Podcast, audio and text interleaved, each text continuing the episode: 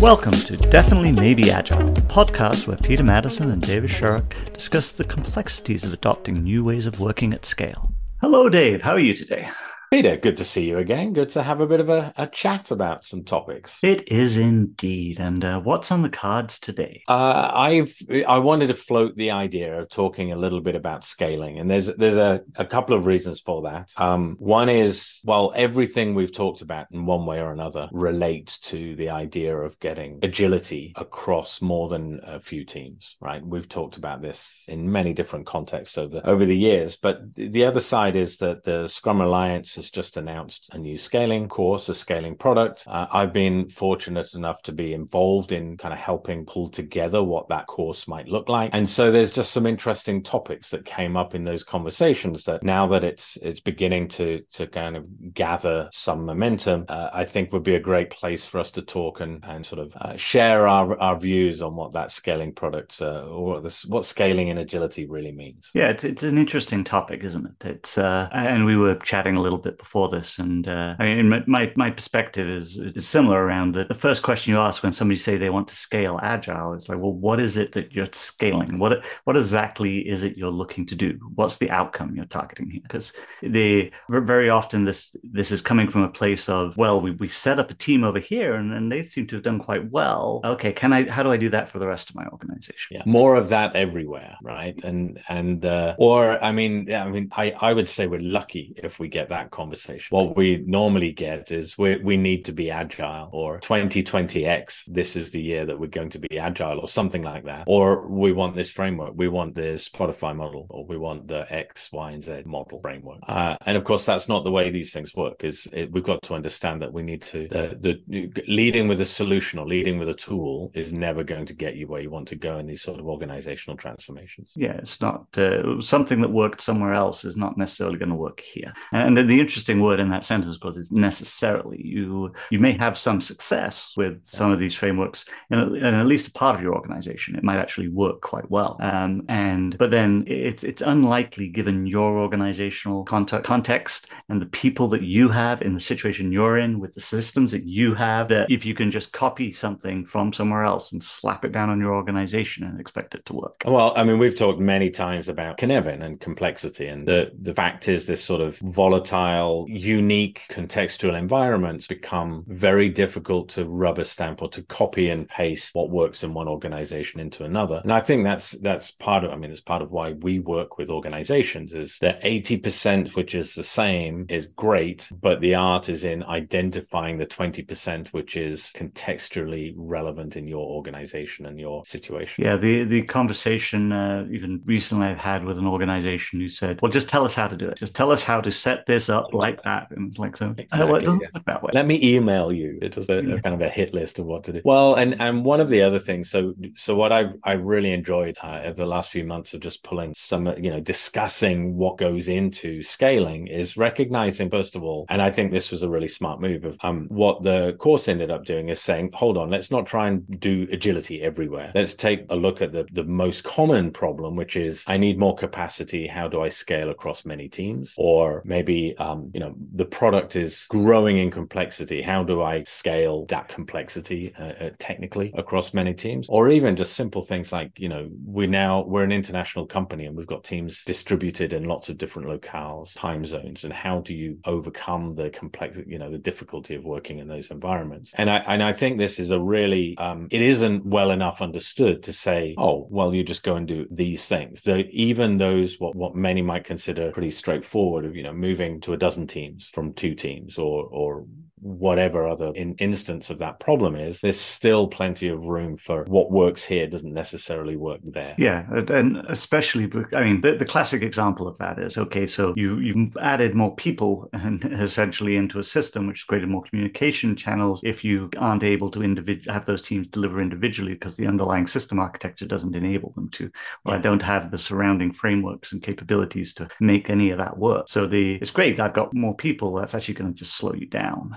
Yes. well, and, and and and leave you with a lot of risk because yeah. you know the, you've you've got those two layers, right? The technical layer that you have to kind of make sure is aligned and congruent and so on, and behaving in its way that we need it to, and then the, the sort of communication layer, the people side of it, and which is digital transformations in a nutshell. That's what makes them hard. Is it's not just technology or just people; it's a combination of both. Um, now, one of the other things that the the uh, learning objectives really focused on is not is being framework agnostic, and and what I find interesting in the market right now is um, there's a lot of conversation about framework X, framework Y, framework Z, but very little about scaling and how to make a decision around frameworks or how to make a decision around the patterns that you use or don't use. And I think that was uh, a really good. I mean, we all agreed on the on the subject matter experts of just the validity of patterns and of just recognizing that frameworks definitely have value, but there's there's another. You, it's kind of like you got to know how to use them and and what bits of them to use. Yeah, and and and patterns work a little better uh, in that sense, in that you can say, well, here are things that we've seen combinations of things that we've seen yeah. work well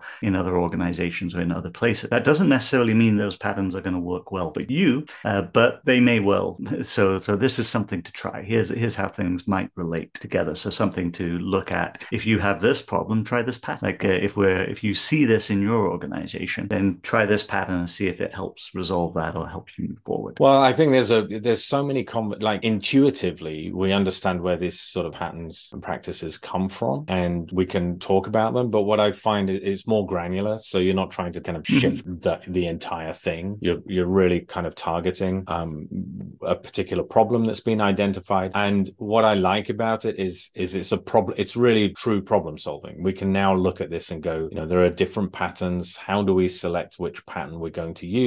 When we use a pattern, how do we validate it? And again, we've talked about this so many times, whether it's experiments, whether it's just understanding context to be able to make small changes and evolve our approach as we get feedback and so on. And what I find interesting is it doesn't mean we have to be slow. Those small changes can be happening, you know, repeatedly and rapidly, but it's it is definitely not a fire and forget approach, right? We've kind of got to be continuously engaged and aware of those changes as they're happening and make sure, you know, we're not we're not going and driving off a cliff by accident, as it were. Yeah, we've got to be able to measure. We've got to be intentional. Is I feel a good word to describe it. I find to say we're we're intentional about the actions that we take, and we're looking at to measure what are those outcomes. So we want to make sure that we understand that hey, we, we're going to try this pattern, and this is what we we're hoping to see as an outcome. And if we don't see that, we need to look at why and decide whether that's something that we want to continue doing, or if we want to go and find something else that may work better for us. And, and I really, uh, I I find the conversation uh, like that 80-20 rule that I hinted at earlier on. There is so so many times there's from a scaling perspective, there seems to be a choice of either choose a framework or clean slate,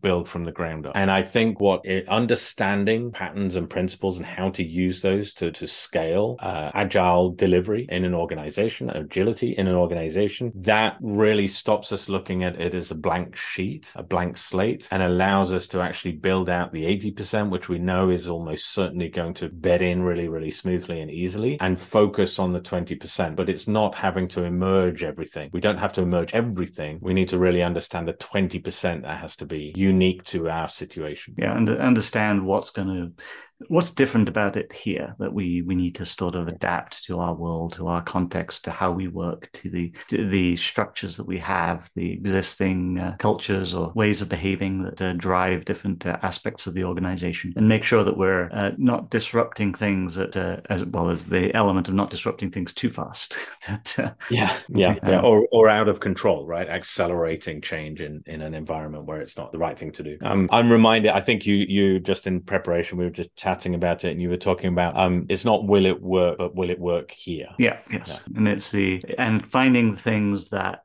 are the patterns that are going to uh, that people are going to latch onto and say oh, that's great. I love that. I can take that and i can apply it here. I can see how that's going to help me this is the i can get in, passionate about this. I can yeah, use this it's i just said you remind me completely of that conversation that we had about i think it was my iceberg is melting and how important it is to get that enthusiastic response because sometimes we see this as some sort of like project that we have to deliver and it has to be serious and change and i just uh, you just reminded again So much of it is is um, that engagement and enthusiasm that comes with it. So that's a great takeaway. Yeah, yeah. The what's in it for me is the yeah. the important part of it. As we uh, because anytime you're introducing change, you uh, people are, are, going to and initially they're like sort of ah that's not going to affect me. I don't want to do it, and then they're going to be like I I really don't want to do that.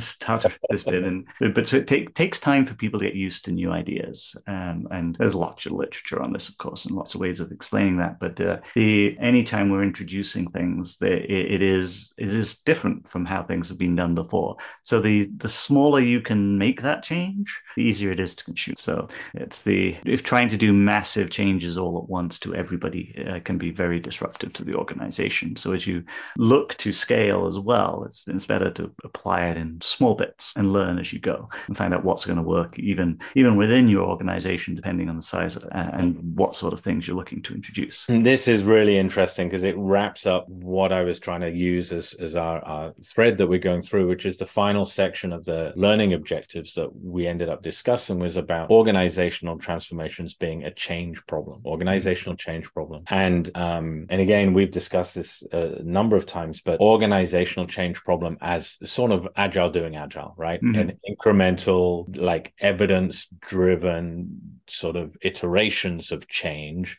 rather than the communique that goes out to say, as of you know Monday, this is the way the organization will operate. Um, and I think uh, one of the things that came out of that, so it's so, the, and I'm I'm really happy about this getting into this conversation around scaling was the idea of scaffolds of of how to help organizations change because this is where you and I work, right? Mm-hmm. So that scaffold is a temporary structure that we're going to put into an organization to allow them to get used to how that transformation works. And of course, uh, having an agile coach alongside you for the journey for six months or a year, whatever it might be, is is the classic scaffold, but not the only one, right? And and I I'm so happy that that conversation is had in the learning objectives because it speaks to what you and I do all the time with our clients, which is how do we help them get comfortable with the new process and the new way of working, not just selecting what it might look like, but actually bedding it in so that it becomes the de facto way of working instead of being an an idea that's thrown up on a wall. Yeah. And, and this is the how do you go from it being that idea up on the wall to it being uh, something that people do as practice? And you can always tell when it is or it isn't because the moment uh, something else, something changes, do people go back to the old way of doing things or do they continue doing things in the new way? Like how, how bought are, in are they to that new way of working? And so that's a, a clear indicator that uh,